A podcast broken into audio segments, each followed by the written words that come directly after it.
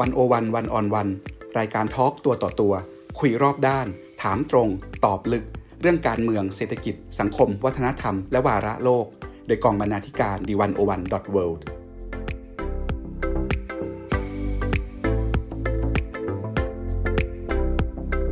สวัสดีค่ะคุณผู้ฟัง ขอต้อนรับทุกท่านเข้าสู่รายการ1 0 1 1 on 1รูปแบบพอดแคสต์ทางเว็บไซต์ d 1 0 1 world คุณผู้ฟังคะ ฮังการีนะว่าเป็นหนึ่งในประเทศที่เคยตกอยู่หลังม่านเหล็กภายใต้การปกครองของสหภาพโซเวียตในช่วงสงครามเย็น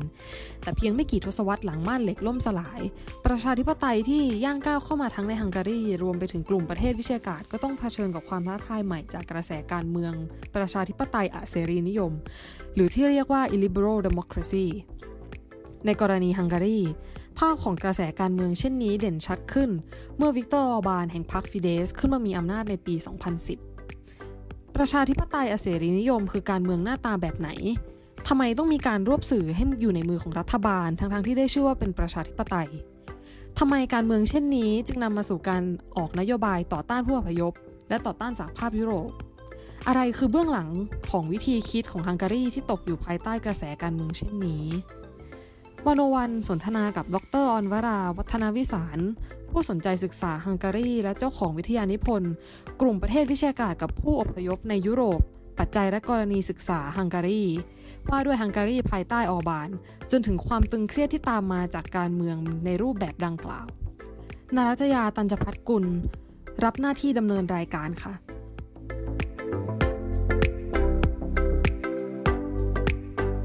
สวัสดีค่ะ คุณวันวรา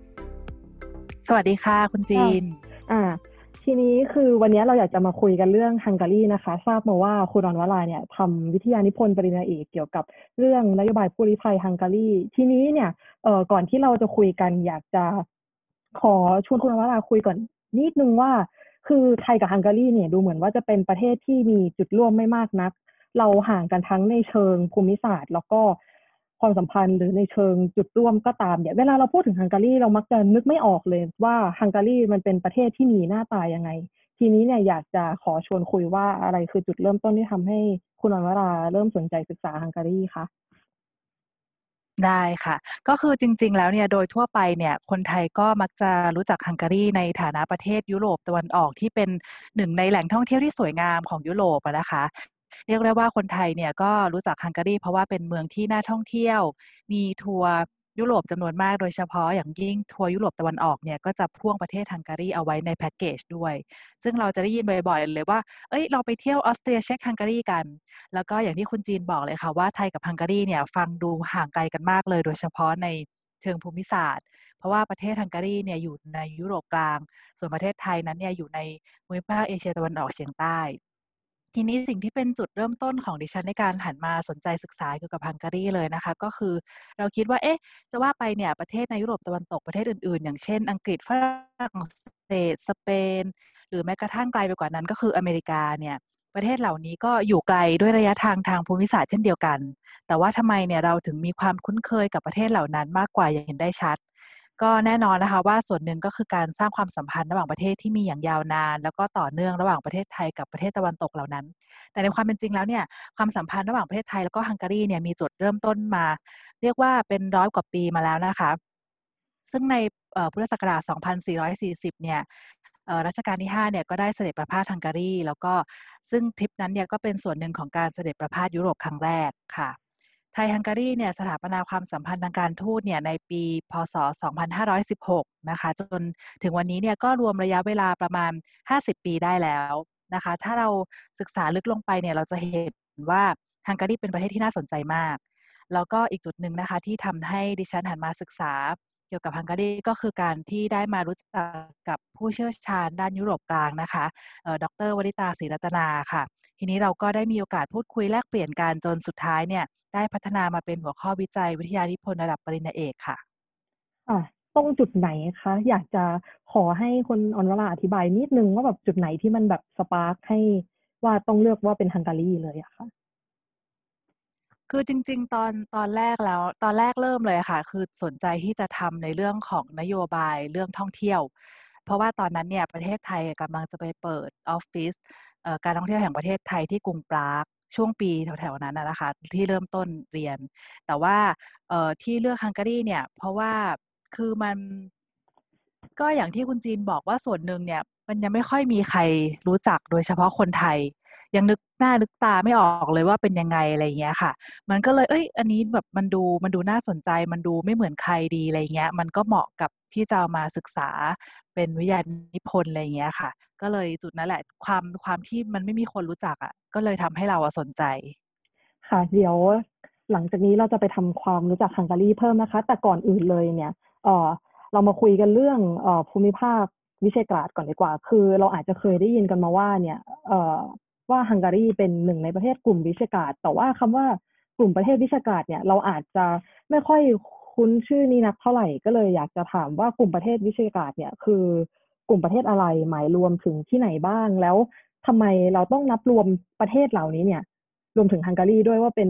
ประเทศกลุ่มวิเชกราดคะได้ค่ะ กลุ่มประเทศวิเชกราดนะคะ หรือที่เรียกกันว่า The Visegrad Group หรือว่า The วิชาการโฟนะคะ หรือว่าเราสามารถเรียกย่อๆได้อีกชื่อหนึ่งก็คือ V4 นะคะ คือกลุ่มประเทศที่เขาเป็นพันธมิตรกันในประเด็นต่างๆ อย่างเช่นการเมืองวัฒนธรรม หรือว่าเรื่องของพลังงานนะคะ ทีนี้ประเทศสมาชิกเนี่ยก็ประกอบด้วย 4 ประเทศด้วยกัน ก็คือมีประเทศเช็กฮังการีโปแลนด์แล้วก็สโลวาเกีย กลุ่มวิเชกราดเนี่ยค่ะมีจุดเริ่มต้นมาจากการประชุมสุดยอดผู้นำนะคะ ในสมัยนั้น เมื่อปีคศ 1991 นะคะ ก็จะเป็นผู้นำของประเทศเชโกสโลวาเกียนะ ตอนนั้นฮังการีแล้วก็โปแลนด์ค่ะ ซึ่งการประชุมเนี่ยจัดขึ้นที่ปราสาทชื่อวิเชกราดในฮังการี แล้วก็นี่แหละค่ะจึงเป็นที่มาของชื่อกลุ่ม Visegrad Four แรกเริ่มเลยนะคะอย่างที่ได้กล่าวไปก็คือว่ากลุ่มวิเชกราดนะประกอบด้วย 3 ประเทศก็คือเชโกสโลวาเกียฮังการีแล้วก็โปแลนด์ ต่อมาเมื่อเชโกสโลวาเกียแยกประเทศ เป็นประเทศเช็กแล้วก็ประเทศสโลวาเกีย กลุ่มวิชาการก็เลยมีสมาชิกเพิ่มขึ้นเป็น4ประเทศค่ะ แล้วทีนี้เนี่ย บางทีเราก็จะได้ยินว่าเราเรียกกลุ่มประเทศเหล่านี้รวมๆว่ากลุ่มประเทศยุโรปกลางเนี่ยด้วยความที่ว่าโดยทางภูมิศาสตร์แล้วกลุ่มประเทศนี้วางไว้อยู่ตรงใจกลางยุโรปเป๊ะเลย แต่ทีนี้เนี่ยอยากทราบว่าจริง ๆ แล้วคำว่าเอ่อกลุ่มประเทศวิเศษการกับเอ่อความเป็นยุโรปกลางเนี่ย มันมีความเหมือนและความต่างยังไงคะ เราสามารถ นับว่ากลุ่มประเทศวิเศษการเนี่ย เป็นกลุ่มประเทศยุโรปกลางได้หรือเปล่า หรือว่ามันมีความเฉพาะเจาะจงอะไรที่เราทำที่ทำให้เราเนี่ยไม่สามารถจัดกลุ่มความเป็นวิเศษการไว้อยู่ในความเป็นยุโรปกลางได้คะได้ค่ะเออถ้าพูดถึงยุโรปกลางนะคะ ในเชิงภูมิศาสตร์แล้วเนี่ยก็อาจจะรวมประเทศอื่น ๆ อย่างเช่น เยอรมนี ออสเตรีย สวิตเซอร์แลนด์เข้าไปด้วยนะคะ แต่ว่ามัน อาจจะฟังดูขัดๆกับความรู้สึกของเราคนไทยสักนิดนึง เพราะว่าเราเนี่ยคุ้นเคยว่าเยอรมนีหรือว่าสวิสเนี่ยน่าจะเป็นฟังดูเป็นประเทศยุโรปตะวันตกใช่ไหมคะแต่ว่ายังไงก็ตามนะคะการจัดกลุ่มประเทศเป็นยุโรปตะวันตก ยุโรปกลางหรือยุโรปตะวันออกเนี่ยมันมีความเกี่ยวพันกับพัฒนาการ แล้วก็ช่วงเวลาในประวัติศาสตร์อยู่ด้วยหลายอย่างนะคะ ซึ่งอาจจะมีรายละเอียด ค่อนข้างมาก ทีนี้เรามาโฟกัสกันที่กลุ่มวิเชกราดคุณจีนถามว่าทำไมวิเชกราดถึงมีความเฉพาะเจาะจง แล้วก็เหมือนถูกเรียกแยกออกมาเป็น V4 แล้วก็ไม่ได้ถูกเหมารวมไปกับเยอรมนีออสเตรีย หรือว่าสวิตเซอร์แลนด์นะคะดิฉันคิดว่าเป็นเหตุผลในแง่ของประวัติศาสตร์ค่ะ โดยเฉพาะอย่างยิ่งการที่ 4 ประเทศนี้เนี่ยเเคยอยู่ภายใต้การปกครองในระบอบคอมมิวนิสต์มาก่อน ซึ่งทำให้ 4 ประเทศนี้มีความแตกต่างกับประเทศอื่น ๆ ในยุโรปกลางค่ะ ค่ะ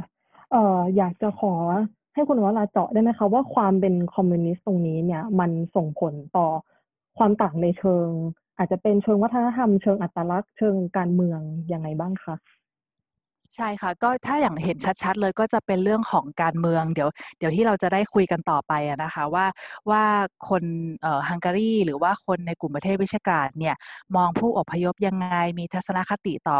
ต่างชาติ หรือว่าต่อศาสนาอื่นที่ไม่ใช่คริสเตียนยังไงอะไรเงี้ยค่ะ เพราะว่าในในสี่ประเทศนี้เนี่ยมันจะมี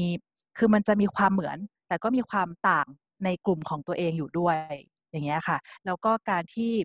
ยุโรปอย่างยุโรปตะวันตกเลยเนี่ยก็แน่นอนว่าเขาไม่เคยเป็นคอมมิวนิสต์เพราะฉะนั้นเนี่ยเรื่องไอเดียเรื่องความคิดอะไรเงี้ย มันย่อมต้องแตกต่างกันแน่นอน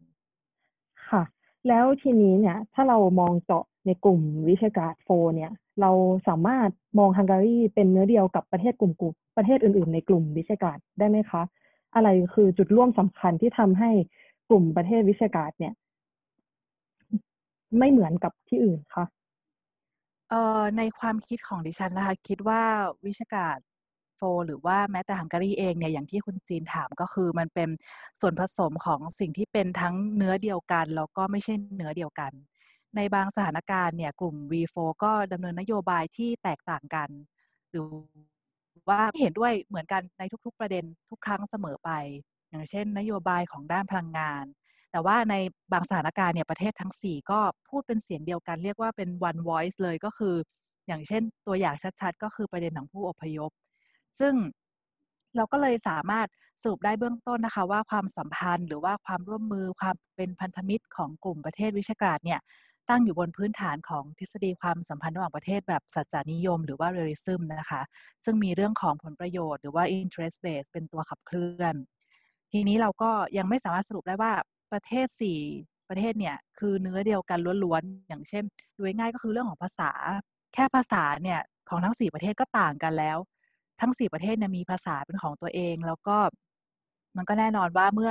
กลุ่มสังคมใดนะคะ ที่มีภาษาเป็นของตนเองเนี่ย มันก็หมายถึงว่าพวกเขาก็จะมีวัฒนธรรมเป็นของตนเองด้วย แล้วก็มีการสร้างความเป็นกลุ่มก้อนของสังคมในประเทศนั้นๆมาอยู่ก่อนแล้วนะคะ แต่ว่าทั้ง 4 ประเทศเนี่ยจะแตกต่างกันโดยสิ้นเชิงเลยก็ ก็ไม่ใช่ เพราะว่าในประวัติศาสตร์เนี่ยเอ่อก็มีการเหมือนเคลื่อนย้ายของคนพลเมืองใน 4 ประเทศนี้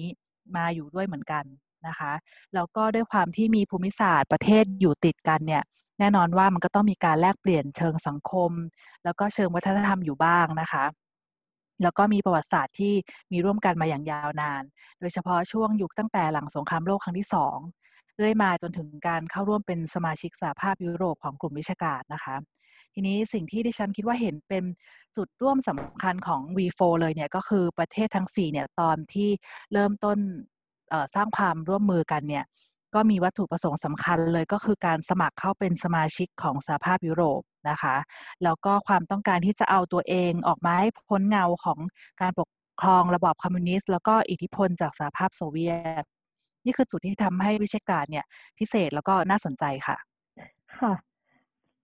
ทีนี้เรามาต่อกันที่เรื่องฮังการีนะคะ คืออย่างที่เราได้คุยกันเมื่อสักครู่นี้แล้วว่าฮังการีเนี่ยเคยเป็นหนึ่งในประเทศหลังม่านม่านเหล็กในฝั่งสหภาพโซเวียตช่วงสงครามเย็น แล้วก็เมื่อสงครามเย็นสิ้นสุดเนี่ย ก็มีการเปลี่ยนผ่านจากระบอบคอมมิวนิสต์ไปสู่ประชาธิปไตย แต่อย่างไรก็ตามเนี่ย เราจะเห็นว่าในช่วงทศวรรษที่ 2010 ที่ผ่านมาเนี่ย มันมีกระแสกระแสหนึ่งในภูมิภาคนี้รวมไปถึงในฮังการีที่น่าสนใจมากพยานขึ้นมา ซึ่งก็คือกระแสการเมืองที่เรียกว่าเอ่อ illiberal democracy หรือถ้าจะให้แปลเป็นภาษาไทยก็คือเอ่อประชาธิปไตยไม่เสรีหรืออเสรีอเสรีประชาธิปไตย แล้วทีนี้เนี่ยอยากทราบว่า ไอ้กระแสการเมืองที่ว่านี้เนี่ย มีลักษณะสำคัญอย่างไรบ้างอะไรคือความไม่เสรีที่ว่านี้ เพราะว่าเวลาเราได้ยินคำว่าประชาธิปไตยเนี่ย มันมักจะมาคู่กับคำว่าเสรีนิยมประชาธิปไตย แต่ทีนี้เนี่ย พอเราได้เอาคำว่าไม่เสรีมาประกบแล้วเนี่ย หน้าตามันเป็นยังไงบ้างคะค่ะ ก็ illiberal democracy นะคะเป็นคำที่ค่อนข้างน่าสนใจมากค่ะนายกรัฐมนตรีของฮังการีนะคะนายวิกเตอร์ออบานเนี่ยมักจะใช้คำนี้อยู่บ่อยๆ ไม่ว่าจะเป็นใน speech ของเขาเองหรือว่าในบทสัมภาษณ์ต่างๆนะคะทีนี้เราจะเข้าใจ illiberal democracy ได้เนี่ยเราก็ต้องเข้าใจ liberal democracy อย่างที่คุณจีนบอกก่อน ซึ่งในแวดวงการเมืองรวมทั้งวงวิชาการรัฐศาสตร์ของไทยนะคะ เราก็อาจจะคุ้นเคยกับคำศัพท์ แล้วก็แนวคิดของเรื่องประชาธิปไตย แล้วก็ระบอบเสรีประชาธิปไตยกันอยู่แล้วนะคะ ซึ่งถ้าพูดอย่างง่าย ๆ แบบง่ายๆ simple เลยก็คือ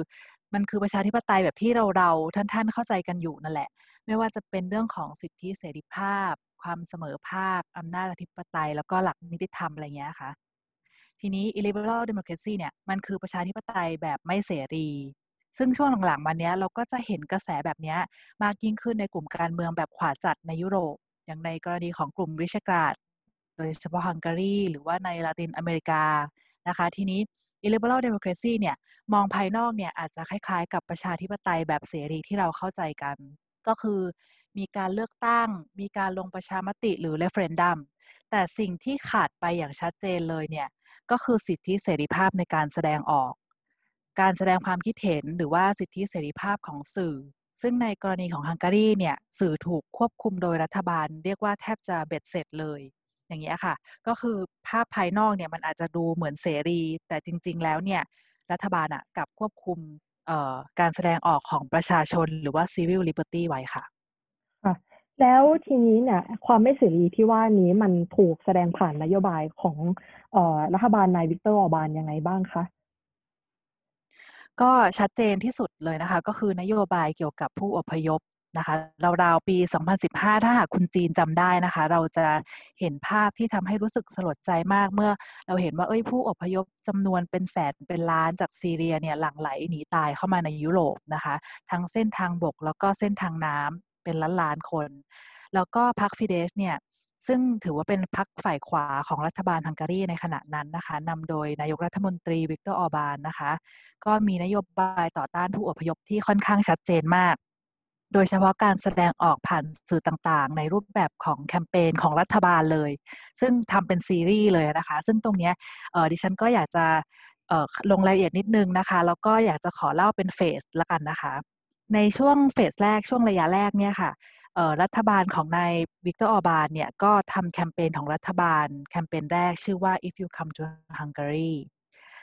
รัฐบาลฮังการีเนี่ยทำบิลบอร์ดแคมเปญติดตามที่สาธารณะที่ประชาชนสามารถเห็นได้ทั่ว ๆ ไปเลย อย่างถ้าถ้าเกิดเราให้เรานึกภาพนะคะ เห็นง่าย ๆ ก็คืออย่างเป็นพวกบิลบอร์ดที่ติดบนทางด่วนบ้านเราอะไรเงี้ยค่ะ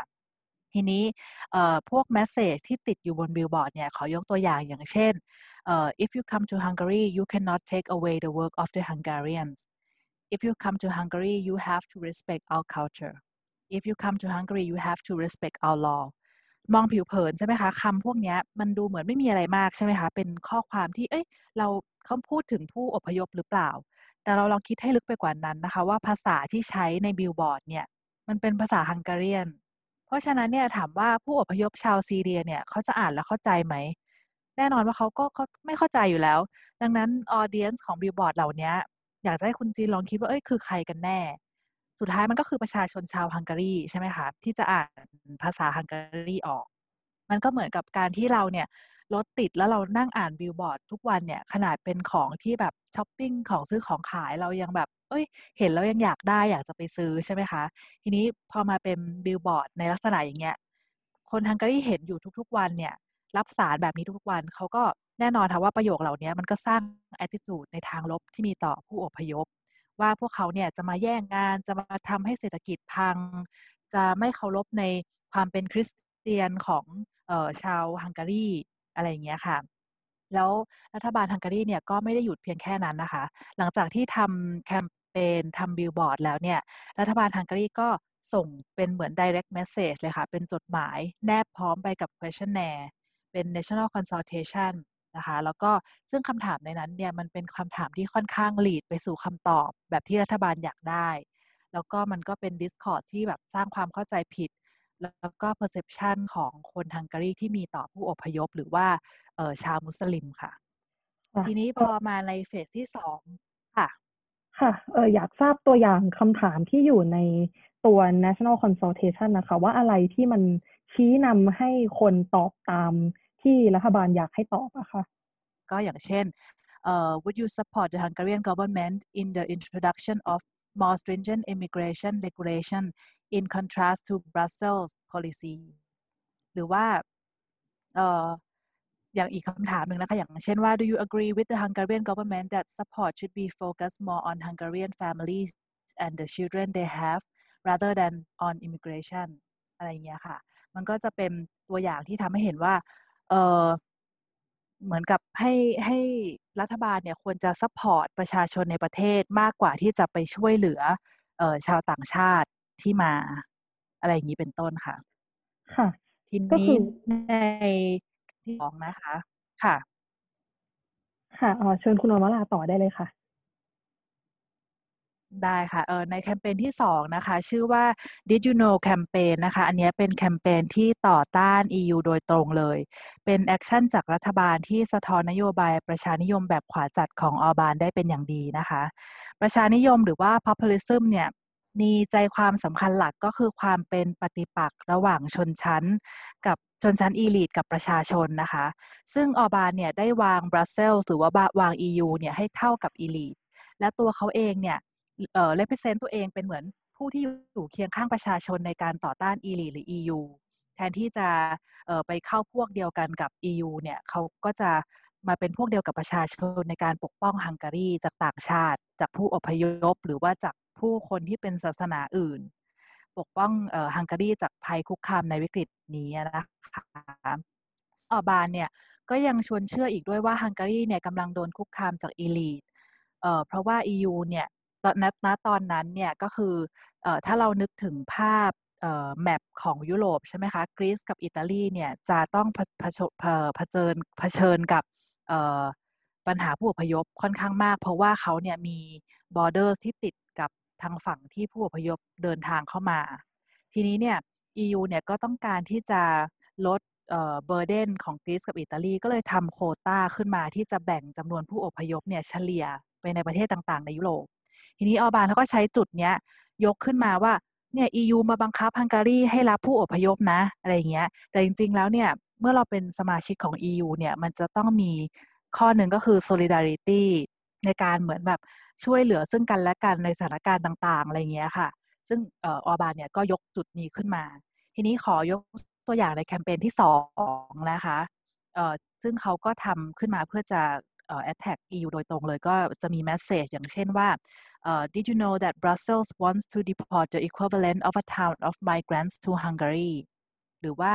did you know that since the start of the migration crisis there has been a sharp increase in the cases of harassment against women in Europe ซึ่งข้อความเหล่านี้ค่ะมันมันไม่ได้เป็นความจริงแล้วมันก็ไม่มีสถิติรองรับเลยว่ามันมันมีที่ไหนที่ EU จะเอารับผู้อพยพมาเนี่ยจำนวนเท่ากับ the whole town เอ่อซิติเซนของฮังการีมันมันไม่เป็นความจริงอะค่ะ มันเป็นการกล่าวอ้างจากรัฐบาลเท่านั้นนะคะ แล้วในแคมเปญเนี้ย ต่อจากเดยูโนเนี่ยรัฐบาลฮังการีก็ออกซีรีส์มาเดียวอันเดียวกันก็คือ Let's Stop Brussels สิ่งที่น่าสังเกตก็คือการโปรโมทในแคมเปญนี้ค่ะ เกิดขึ้นในช่วงระยะเวลาใกล้เคียงกับการลงประชามติ ว่าฮังการีเนี่ยจะรับหรือไม่รับโคต้าผู้อพยพจากสหภาพยุโรปพ่วงท้ายอีกเช่นเคยนะคะ รัฐบาลก็ส่ง National Consultation ฉบับที่ 2 ไปยังทุกๆบ้าน ซึ่งเป็นชุดคำถามที่เกี่ยวกับผู้อพยพ แล้วก็ก่อให้เกิดความรู้สึกทางลบต่อผู้อพยพนะคะ ทีนี้ดิฉันก็อยากจะขอยกตัวอย่างคำถามของชุดที่ 2 นี้นะคะ อย่างเช่นว่า terrorist attacks have followed one after another in Europe over the recent period In spite of this, Brussels wants to force Hungary to receive illegal immigrants. What do you think Hungary should do? เออคุณจีนเห็นไหมคะว่าว่าคำถามเนี่ยมันมันโหเอ็นเอียงมากเลยหลีดสุด ๆ เลย ให้ให้แบบ เข้าข้างรัฐบาลสุดๆ เข้าข้างแล้วที่สำคัญคือถ้าเห็นคำตอบนะคะ มันมีคำตอบแค่ yes กับ no ไม่มีมีช้อยส์แค่นี้แล้วก็ไม่มีพื้นที่ที่จะให้คนอธิบายคำตอบของตัวเองเลยนะคะเนี่ยอันนี้ยกตัวอย่างนะคะ จริงๆ แล้วมันมีคำถามมันเป็นสิบข้อเลยเหมือนกัน แต่ว่าโทนมันไปทางเดียวกันหมดเลยนะคะ ทีนี้พอมาเฟสที่สามยังไม่จบนะคะ เห็นไหมทำมาเป็นเฟสแบบมี strategy อย่างดีเลย เฟสที่สามเนี่ย ชื่อแคมเปญว่า stop Soros ในเฟสที่สามเนี่ยรัฐบาลรัฐบาลฮังการีเนี่ยไปไกลถึงการ attack ไปที่ตัวบุคคลเลยก็คือจอร์จโซรอสนะคะซึ่งเขาก็กลายมาเป็นแพะรับบาปในกรณีของผู้อพยพโซรอสเนี่ยถูกรัฐบาลฮังการีกล่าวหาว่ามีส่วนเกี่ยวข้องในการร่วมมือกับสหภาพยุโรปในการเปิดประตูให้ผู้อพยพเข้ามาในยุโรป แล้วก็ถ้าหากถามว่าทำไมต้องเป็นโซรอส มันก็มีคำอธิบายอยู่เหมือนกันนะคะ แล้วก็ดิฉันก็คิดว่าเป็นชุดคำอธิบายที่ค่อนข้างมีเหตุผลพอสมควรทีเดียวก็คือว่าโซรอสเนี่ยเป็นเอ่อ Hungarian Jew เป็นคนฮังการีแล้วก็เป็นยิวด้วย ซึ่งโดยทั่วไปเนี่ย perception ที่มีต่อคนยิวคืออะไรคะชาวยิวก็มักจะถูกมองว่าเป็นนายทุนหน้าเลือดหาเงินเก่ง โซรอสเนี่ยก็ร่ำรวยเป็นมหาเศรษฐีระดับโลกใช่ไหมคะ ความเป็นโซรอสเนี่ยมันเข้ากันได้ดีกับภาพยิวที่เห็นแก่เงิน แล้วก็ดูเป็นตัวร้ายนะคะแล้วก็สุดท้ายเนี่ยอย่างที่เราเห็นกันว่าออบานก็หยิบยกตรงจุดนี้ขึ้นมาเป็นประเด็น แล้วก็เชื่อมโยงโซรอสไปสู่นโยบายต่อต้านผู้อพยพของเขา แล้วก็เช่นเดียวกับแคมเปญก่อนหน้านะคะออบานก็ส่ง national consultation เป็นครั้งที่สามโดยเนื้อหาในชุดคำถามนี้ก็เกี่ยวข้องกับโซรอสโดยตรง เดี๋ยวถ้าคุณจีนฟังคำถามแล้วจะ ยิ่งอาจจะยิ่งขำเลยว่า เอ้ยมันรัฐบาลมันทำขนาดนี้เลยเหรออะไรเงี้ยเขาบอกว่า uh, George Soros wants to convince Brussels to resettle at least 1 million immigrants from Africa and the Middle East annually on the, uh, on the territory of the European Union, including Hungary as well. เนี่ยคือโอ้โหเต็มเต็มเลย กล่าวหาเขาเต็มเต็มเลย ทีนี้สิ่งที่เราเห็นจากแคมเปญทั้งสามอันที่ผ่านมานะคะก็คือ pattern ของการโฆษณาชวนเชื่อโดยรัฐบาลฮังการี ครั้งแรกเนี่ยสื่อ message ไปยังคนฮังการีโดยตรงว่าผู้อพยพจะเข้ามาแย่งงานมาทำให้เศรษฐกิจแย่ เป็นอันตรายต่อสังคม แล้วก็ดูน่ากลัวอะไรเงี้ยค่ะเป็นภาพนั้นไป พอแคมเปญที่2เนี่ยก็กล่าวหาสหภาพยุโรปว่าเป็นต้นตอของผู้อพยพที่เข้ามาสู่ยุโรป โดยการร่วมมือกับนายทุนใหญ่หน้าเลือดอย่างจอร์จโซรอส ทุกๆ ครั้งที่รัฐบาลออกแคมเปญเนี่ยจะต้องมีการส่ง national consultation ออกไป เพื่อที่รัฐบาลเนี่ยจะได้เอาผลคำตอบนั้นอะมาเคลม แล้วก็สร้างความชอบธรรมให้กับนโยบายต่อต้านผู้อพยพของตัวเองค่ะอะ จะเห็นได้ว่าตัวนโยบายเนี่ยก็คือเหมือนจะค้านกับคุณค่าแบบเสรีนิยมนะคะ ก็คือต่อต้านความหลากหลาย แล้วก็ต่อต้านสหภาพยุโรปด้วยซึ่งสหภาพยุโรปก็เป็นผู้ที่ส่งออกคุณค่าเสรีนิยมต่างๆ เหล่านี้ แล้วทีนี้อยากอยากทราบว่าทำไมแนวคิดแบบนี้เนี่ย จึงเติบโตได้ดี แล้วก็เข้มแข็งในฮังการีแล้วก็วิเชกาคะ เออดิฉันคิดว่าเป็นเพราะประชาชนในกลุ่มวิชาการเนี่ยค่ะไม่ค่อยมีความคุ้นเคยกับวัฒนธรรมมุสลิมมากนัก เท่าที่ควรนะคะ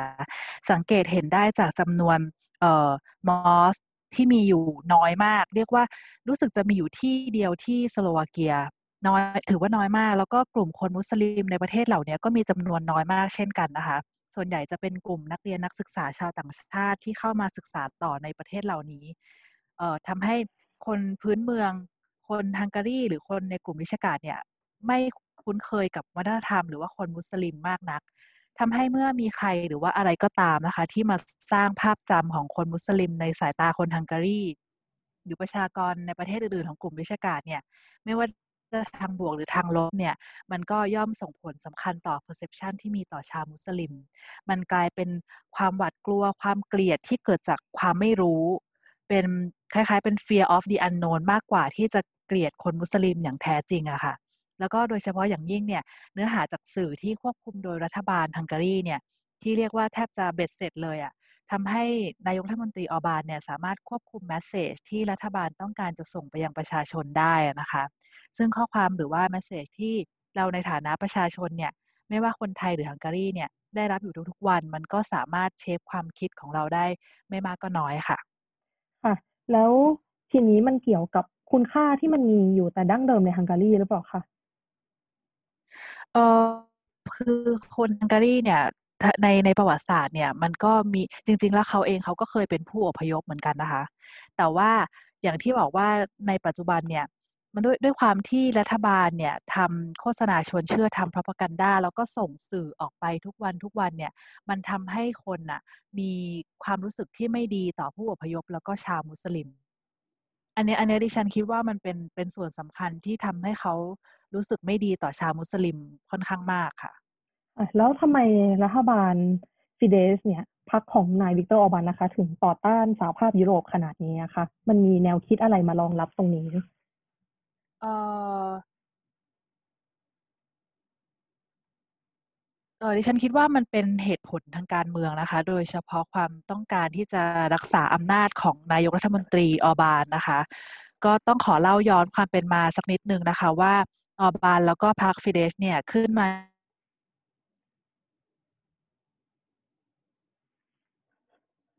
มีอำนาจปี 1998 ถึง 2002 หลังจากนั้นอีกสองสมัยถัดมาเนี่ยเขาแพ้การเลือกตั้งให้กับพรรคฝ่ายซ้าย นะคะเอ่อ Socialist Party เอ่อแล้วแต่ว่าเหตุการณ์เนี่ยมันก็พลิกผันเมื่อนายกรัฐมนตรี Ferenc ในตอนนั้นเนี่ยค่ะได้กล่าว speech ในการประชุมพรรคนะคะ ซึ่งเนื้อหาเนี่ยมันมีผลต่อความรู้สึกของประชาชนอย่างมาก ก็คือเขาเหมือนยอมรับแหละว่าเขาโกหกเกี่ยวกับการบริหารประเทศ จนชนะการเลือกตั้งมาทั้งทั้งที่ในความเป็นจริงแล้วเนี่ยพรรคของเขาเนี่ยไม่ได้ใช้ความสามารถอะไรเลย ผู้คนก็เกิดความไม่พอใจอย่างมากก็ออกมาประท้วง เรียกร้องให้นายกรัฐมนตรีเฟรนซ์เนี่ยลาออก แต่ว่าเขาก็ไม่ยอมออก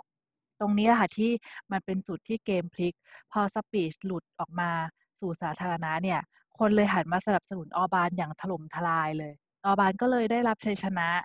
ในปี 2010 อย่างล้นหลามเลย แล้วก็หลังจากนั้นเนี่ยพรรคฟีเดชเนี่ยก็ทำการปฏิรูปเปลี่ยนแปลงกฎหมายต่างๆ นานาเรื่อยมานะคะ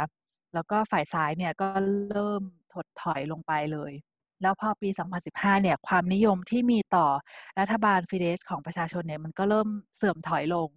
แต่เรียกว่าอาจจะเป็นโชคชะตาของออบานด้วยมั้งคะที่มีเหตุการณ์ผู้อพยพเกิดขึ้นทำให้เขาสามารถใช้ประเด็นนี้มาชูเพื่อสร้าง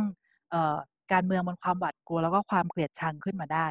รัฐบาลก็จะออกนโยบายที่ดูเหมือนจะเข้าข้างแล้วก็ปกป้องประชาชน ทั้งๆที่ในความเป็นจริงแล้วเนี่ยเขาต้องการ เชฟเอ่อ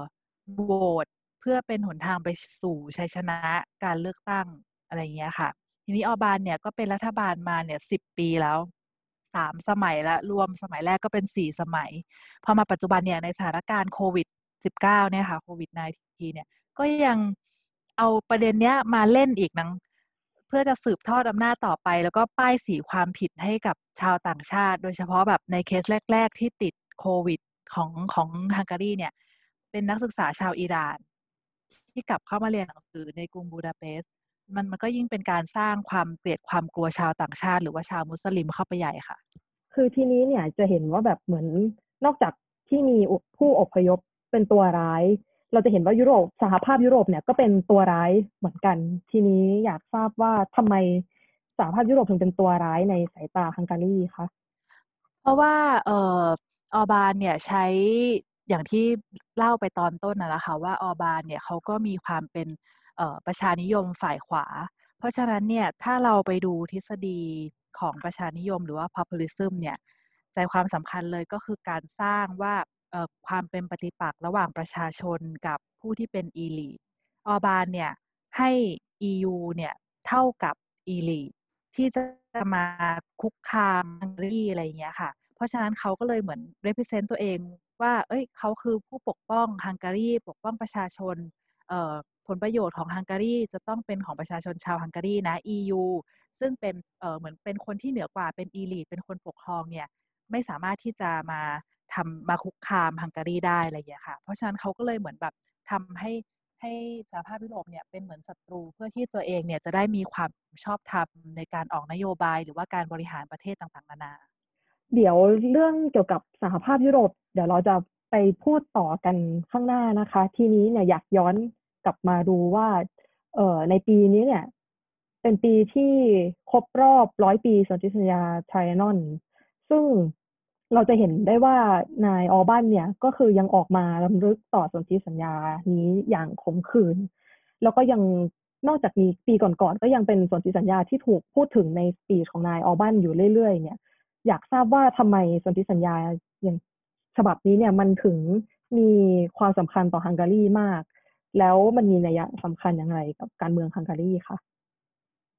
ค่ะเอ่อส่วนที่สัญญาไทรานอนนะคะ เป็นส่วนที่สัญญาที่ถือว่าเป็นจุดเปลี่ยนของฮังการีอย่างมากในประวัติศาสตร์นะคะ แล้วก็ถูกออบานเนี่ยใช้มาเป็นหนึ่งในเครื่องมือในการดำเนินนโยบายต่อต้านชาวต่างชาติในประเทศอย่างต่อเนื่องเรื่อยมานะคะ ความสำคัญของสนธิสัญญานี้ก็คือเริ่มต้นที่ว่าหลังจากจักรวรรดิออสเตรียฮังการีนะคะพ่ายแพ้สงครามโลกครั้งที่หนึ่งก็เลยเกิดการลงนามในสนธิสัญญาทรานอนขึ้นนะคะ ซึ่งเนื้อหาในสนธิสัญญาเนี่ยกระทบกับฮังการี โดยฝ่ายสัมพันธมิตรเนี่ยได้กำหนดให้ฮังการีเป็นรัฐอิสระ แล้วก็กำหนดเขตแดนใหม่ การแบ่งดินแดนใหม่เนี่ยทำให้ประเทศฮังการีเนี่ยกลายเป็นประเทศที่เป็นแลนด์ล็อกไม่มีทางออกสู่ทะเล แล้วก็ดินแดนเนี่ย ลดลงจนเหลือเพียงแค่ประมาณ 28%ของพื้นที่ที่เคยมีอยู่เดิมนะคะ จากประมาณ 3 0 0แสนตารางกิโลเมตร เหลือแค่ 90,000 ตารางกิโลเมตรเอง ซึ่งมันน้อยมากน้อยลงเยอะเลย แล้วก็ดินแดนที่น้อยลงเนี่ยมันก็ย่อมหมายถึงจำนวนประชากรแล้วก็ทรัพยากรที่น้อยลงด้วย จากแต่เดิมที่ประชากรมีอยู่ราว 20 ล้านคนก็เหลือประมาณ 7.6 ล้านคนนะคะ นับเป็นประมาณ 36%ของประชากรฮังการี ก่อนสงครามโลกครั้งที่ 1 ทีนี้ดินแดนที่ถูกแบ่งไปเนี่ยก็ถูกจัดสรรให้กับประเทศเพื่อนบ้าน ซึ่งส่วนใหญ่เนี่ยประชากรก็ไม่ใช่ชาวฮังการี นอกจากนั้นเนี่ยสนธิสัญญาก็ยังจำกัดขนาดของกองทัพ แล้วก็ยุบกองทัพออสเตรียฮังการีลงไป ซึ่งความสูญเสียเหล่านี้แหละค่ะ ที่ออบานเนี่ยได้นำมาใช้ในการสร้างความไม่พอใจ แล้วก็ความไม่ชอบชาวต่างชาติในหมู่คนฮังการี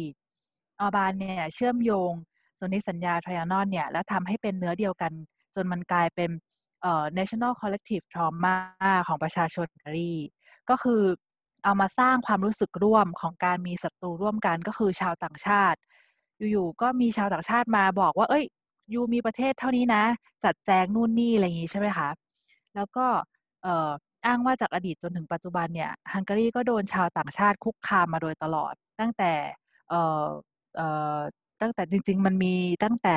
ยุดมุสลิมเนี่ยเข้ามาบุก อะไรเงี้ยนะคะ นั่นแหละมันก็เป็นอีกจุดหนึ่งที่ออบาเนี่ยยกมาแล้วทำให้คนฮังการีเนี่ยเกลียดชาวมุสลิม พอต่างชาติเข้ามาเนี่ยฮังการีก็สูญเสียความยิ่งใหญ่ไป เพราะฉะนั้นเนี่ยเราออบานหรือว่าประชาชนชาวฮังการีเนี่ยจะต้องไม่ยอมให้ชาวต่างชาติเข้ามาคุกคามอีก โดยเฉพาะภัยที่เกิดจากคนมุสลิม ออบานก็หยิบยกประวัติศาสตร์ตรงจุดนี้ขึ้นมาขยายความ แล้วก็เล่นซ้ำๆหลาย ๆ ครั้ง สิ่งที่เกิดขึ้นเป็นร้อยปีมาแล้วเนี่ยก็ถูกนำกลับมาใช้อีกนะคะอย่างที่คุณจีนก็บอกเองว่ามีในสปีชล้ำลึกแล้วล้ำลึกอีกซ้ำไปซ้ำมาอะไรเงี้ยค่ะ ซึ่งมันก็เป็นหนึ่งในกระบวนการที่จะสร้างความชอบธรรมแล้วก็ดึงดูดให้ประชาชนเนี่ยลงคะแนนเสียงให้แก่ออบาน เพราะว่าประชาชนก็รู้สึกว่าอ๋อออบานทำในสิ่งที่ถูกต้องแล้ว นโยบายของเขาเนี่ยถูกต้องแล้วต้องการที่จะปกป้องเราชาวฮังการี เพราะฉะนั้นเนี่ยเราต้องเลือกเขา อะไรอย่างเงี้ยค่ะ มันก็เป็นการสร้างความชอบธรรม โดยการใช้จุดหนึ่งของประวัติศาสตร์เนี่ยมาเล่นซ้ำก็สร้างเอ่อ national collective trauma ขึ้นมาค่ะค่ะ แล้วทีนี้เราจะเห็นว่ารัฐบาลพรรคฟิเดสเนี่ยใช้นโยบายต่างๆ ให้เอื้อกับเหมือนจะใช้คำว่าเป็นเอ่อความคิดเป็นอุดมการณ์ของตัวรัฐบาลเนี่ย ให้ มันเผยแพร่ในประชาชนแล้วก็ให้ประชาชนคล้อยตามไปกับกระแสความคิดเช่นนี้ แต่ว่าอยากทราบว่าทีนี้เนี่ย กระแสเสรีนิยมมันยังพอจะมีที่ทางอยู่ในฮังการีบ้างไหมคะจริงๆเออดิฉันคิดว่ามีนะคะ เพราะว่าแต่ว่าเราอาจจะเห็นได้ในสื่อกระแสรอง เพราะว่าสื่อกระแสหลักเนี่ยมันก็อาจจะถูกควบคุมโดยรัฐบาลไปค่อนข้างมากแล้วค่ะ การแสดงออกของกลุ่มต่อต้านที่ออกมาเล่นนโยบายล้อเลียนรัฐบาลฮังการีก็มีอยู่ อย่างเช่นมี joke party หนึ่งชื่อ Two Tail Dog Party นะคะเขาก็ใช้ช่องทางต่างๆ ในการแสดงออกผ่าน อย่างเช่น street art อย่างกราฟฟิตี้หรือว่ากระทั่งมีบิลบอร์ดเป็นของตัวเองที่จะมาล้อเลียนแคมเปญของรัฐบาลนะคะ อย่างเช่นข้อความก็ sorry about our prime minister อะไรอย่างเงี้ยค่ะ ก็คือล้อเลียนในสิ่งที่แคมเปญที่ฉันได้เล่าไปในตอนต้นที่รัฐบาลทำไว้ ก็จะมีคนที่ออกมาต่อต้านอะไรแบบนี้ หรือว่าการรณรงค์ทำกิจกรรมต่างๆ เพื่อให้ประชาชนเนี่ยเกิดความตระหนักว่าเออสิ่งที่รัฐบาลทำเนี่ยมันไม่ถูกต้องนะแบบเหมือนคุณกำลังโดนหลอกอยู่อะไรแบบนี้ค่ะ ก็มีมีอยู่เหมือนค่ะ ทีนี้ตัวกราฟิตี้เนี่ยน่าสนใจมากนะคะ มันอยู่ที่ไหนในฮังการีคะถ้าเกิดสมมุติว่ามีคุณผู้ฟังคนไหน มีในหลังจากโควิด แล้วมีโอกาสได้ไปเที่ยวเราจะหาดูได้ที่ไหนคะอ๋อ จริงๆ เออเมื่อเมื่อสักสองสามปีที่แล้วอะดิฉันก็ไปเที่ยวมา แต่ว่าไม่ได้ไปเห็นไอตัวกราฟฟิตี้นี่แบบโดยตรงนะคะ แต่ว่าเอ่อตามเสาตามอะไรเงี้ยมีคนพ่นกราฟฟิตี้แบบเป็นโซรอสเป็นอะไรอย่างเงี้ย หรือว่าก็จะมีคนที่ไปพ่นกราฟฟิตี้บนป้ายบิลบอร์ดของของรัฐบาลเลย ซึ่งก็อาจจะมันก็มีมีแบบตาม จริง ๆ แล้วอะออบานนะเขาติดบิลบอร์ดแทบจะเรียกว่าทั่วเมืองเลยอะไรเงี้ย มันก็มีคนไปเล่นตรงนั้นเหมือนกัน แต่ว่าแต่ว่ามันก็อาจจะไม่ได้เจาะจงได้ว่าเอ้ยไปตรงถนนนี้มุมนี้อะไรแบบนี้ค่ะ แต่ว่าถ้าแบบไปเดินเดินดูอะไรเงี้ยน่าจะพอเห็นอยู่บ้างก็คือในบูดาเปสต์ใช่ไหมคะใช่ค่ะ ใช่ใช่โอเคค่ะ แล้วทีนี้เนี่ย อย่างที่เราดูเหมือนกันค่ะ แล้วทีนี้เนี่ย อย่างเอ่อ เราจะเห็นว่าอย่างที่เราคุยมาเมื่อกี้กันมาเมื่อสักครู่นี้แล้วว่าเอ่อรัฐบาลพรรคฟิเดสเนี่ย มองสหภาพยุโรปว่าเหมือนจะเป็นตัวร้ายที่กำลังทำลายผลประโยชน์แห่งชาติของฮังการีอยู่นะคะ แล้วทีนี้เนี่ยในทางกลับกันอยากทราบว่าสหภาพยุโรปเนี่ย มองฮังการีภายใต้อวันอย่างไรคะ แล้วเขาออกมารับมือยังไงกับสถานการณ์แบบนี้ ค่ะ ก็จริงๆแล้วเนี่ยมัน ออบานกับ EU เนี่ยมันเป็นความสัมพันธ์แบบค่อนข้างย้อนแย้งเหมือนกันนะคะ คืออบานเนี่ยโทษ EU ทุกอย่างเลย โทษโซรอสต่างๆ นานาว่าเป็นต้นเหตุแล้วก็เป็นคนเปิดประตูให้ผู้อพยพเข้ามา แต่ในทางเดียวกันเนี่ยค่ะ รัฐบาลฮังการีเนี่ยก็รับเงินอุดหนุนช่วยเหลือจาก EU มาโดยตลอด แล้วก็รับจำนวน per capita ที่มากกว่าประเทศสมาชิกสหภาพยุโรปอื่นๆซะอีกนะคะ ความตลกก็คือ ไอแคมเปญต่อต้าน EU ที่ดิฉันเล่าไปสักครู่เนี่ยค่ะ มันติดอยู่บนรถไฟฟ้ารถที่ได้รับเงินทุนก่อสร้างจาก EU มันมันตลกมันเป็นความย้อนแย้งที่ เออพอเราศึกษาเราก็ถึงจะเห็นและเข้าใจว่ามันเหมือนเป็นละครฉากหน้าเท่านั้นอะไรอย่างเงี้ยค่ะ คือต่อต้านเขาแต่เอาแคมเปญที่ต่อต้านเขาไปติดบนรถไฟที่เขาให้เงินมาสร้าง อะไรเงี้ยค่ะ ทีนี้ฮังการีเนี่ยมองสหภาพยุโรปเป็นเหมือนแหล่งเงินทุน แหล่งทรัพยากร ต้องพึ่งพาแน่นอน เพราะว่าสหภาพยุโรปเนี่ยคือคู่ค้าอันดับต้นของฮังการีเลย ถึงออบานจะด่า EU แค่ไหนก็ตามนะคะ แต่ว่าออบานจะไม่มีวันออกจากการเป็นสมาชิก EU แน่นอน เพราะว่าเขาเข้าใจว่าฮังการีเนี่ยยังต้องพึ่งพา EU อยู่มาก ส่วน EU เนี่ยมองฮังการียังไง ในช่วงแรก ๆ ของปัญหาผู้อพยพเนี่ยค่ะดิฉันคิดว่า EU อาจจะกำลังเมาหมัดอยู่เพราะว่าปัญหามันเยอะเหลือเกินในช่วงแรกๆ ก็อาจจะยังไม่ทำอะไรมากนัก แต่ว่าช่วงหลังๆ เองเนี่ย EU เองก็มีมาตรการตอบโต้การกระทำของออบาน เช่นเดียวกันนะคะ อย่างเช่น การออกหนังสือชี้แจงในประเด็นที่ออบานกล่าวหา หรือว่าการปรับเงินจากการที่เหมือนมีหลักฐานว่ารัฐบาลฮังการีเนี่ยใช้เงินสนับสนุนของ EU ไปในทางที่ไม่ถูกต้อง อืมค่ะ แต่ว่าจากความสัมพันธ์อันย้อนแย้งแบบนี้ก็คือก่อนคือในช่วง ประมาณ 2016-2017 เนี่ยเราก็จะได้ยินวัฒกรรมที่แบบอ่า Brexit เอ่อต่างๆ ประเทศต่างๆ บวก exit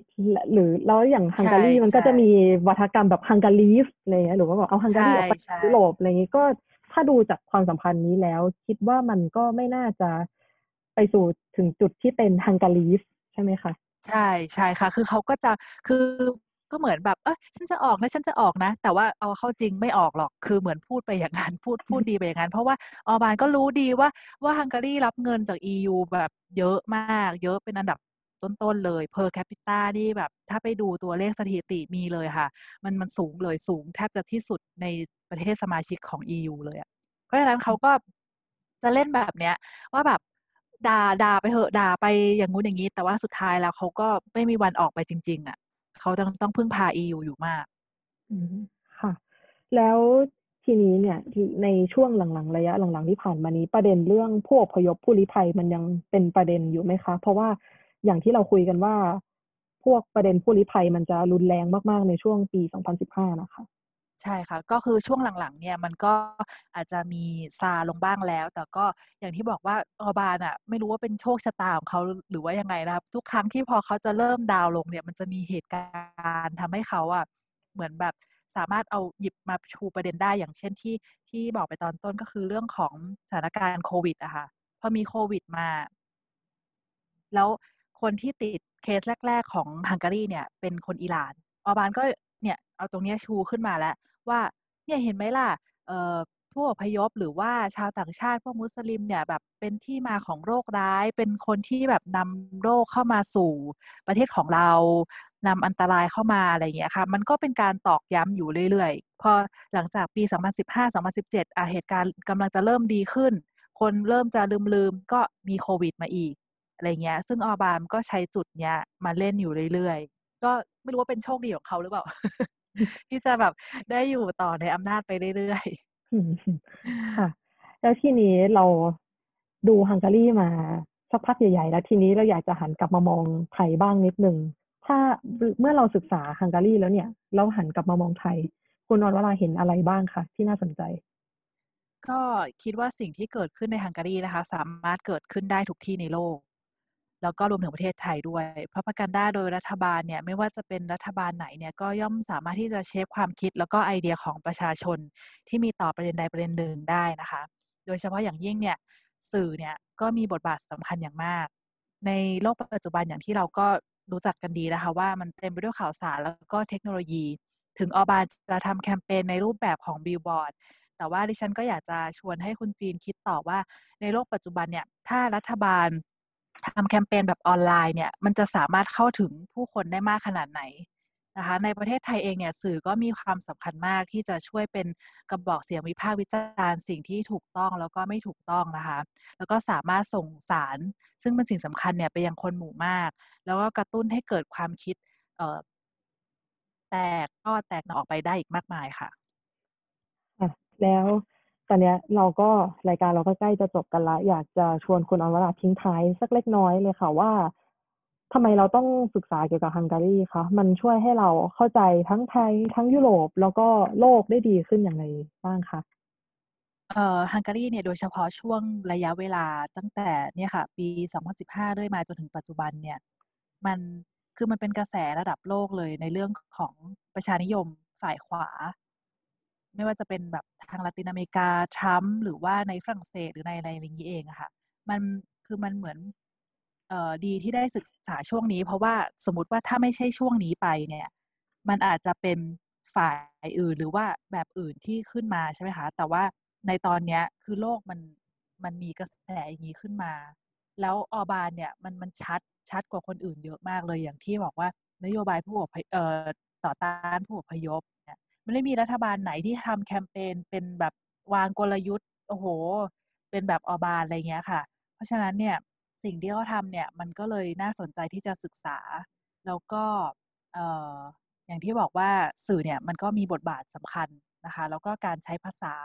ถ้าเราไปดูจริงเนี่ยอบานอะเหมือนเขาหยิบยกคำหยิบอะไรมาในสปีชเขาในอะไรเขาเนี่ยมันทำให้ คนฮังการีเนี่ยมี perception ต่อชาวมุสลิม หรือว่าชาวต่างชาติยังไงอะไรแบบเนี้ยค่ะ ซึ่งก็จะได้ศึกษาต่อไปนะคะ ค่ะก็สำหรับวันนี้นะคะ เราก็ได้รู้จักฮังการีเพิ่มมากขึ้น แล้วก็รู้จักกระแสการเมืองการเมืองหนึ่งที่ก็จริงๆเราก็เป็นประเด็น แล้วก็ยังเป็นประเด็นอยู่บ้างในปัจจุบันนี้นะคะะสำหรับวันนี้นะคะ ดิฉันแล้วก็คุณอรวราขอลาท่านผู้ฟังไปก่อนนะคะ สวัสดีค่ะ สวัสดีค่ะ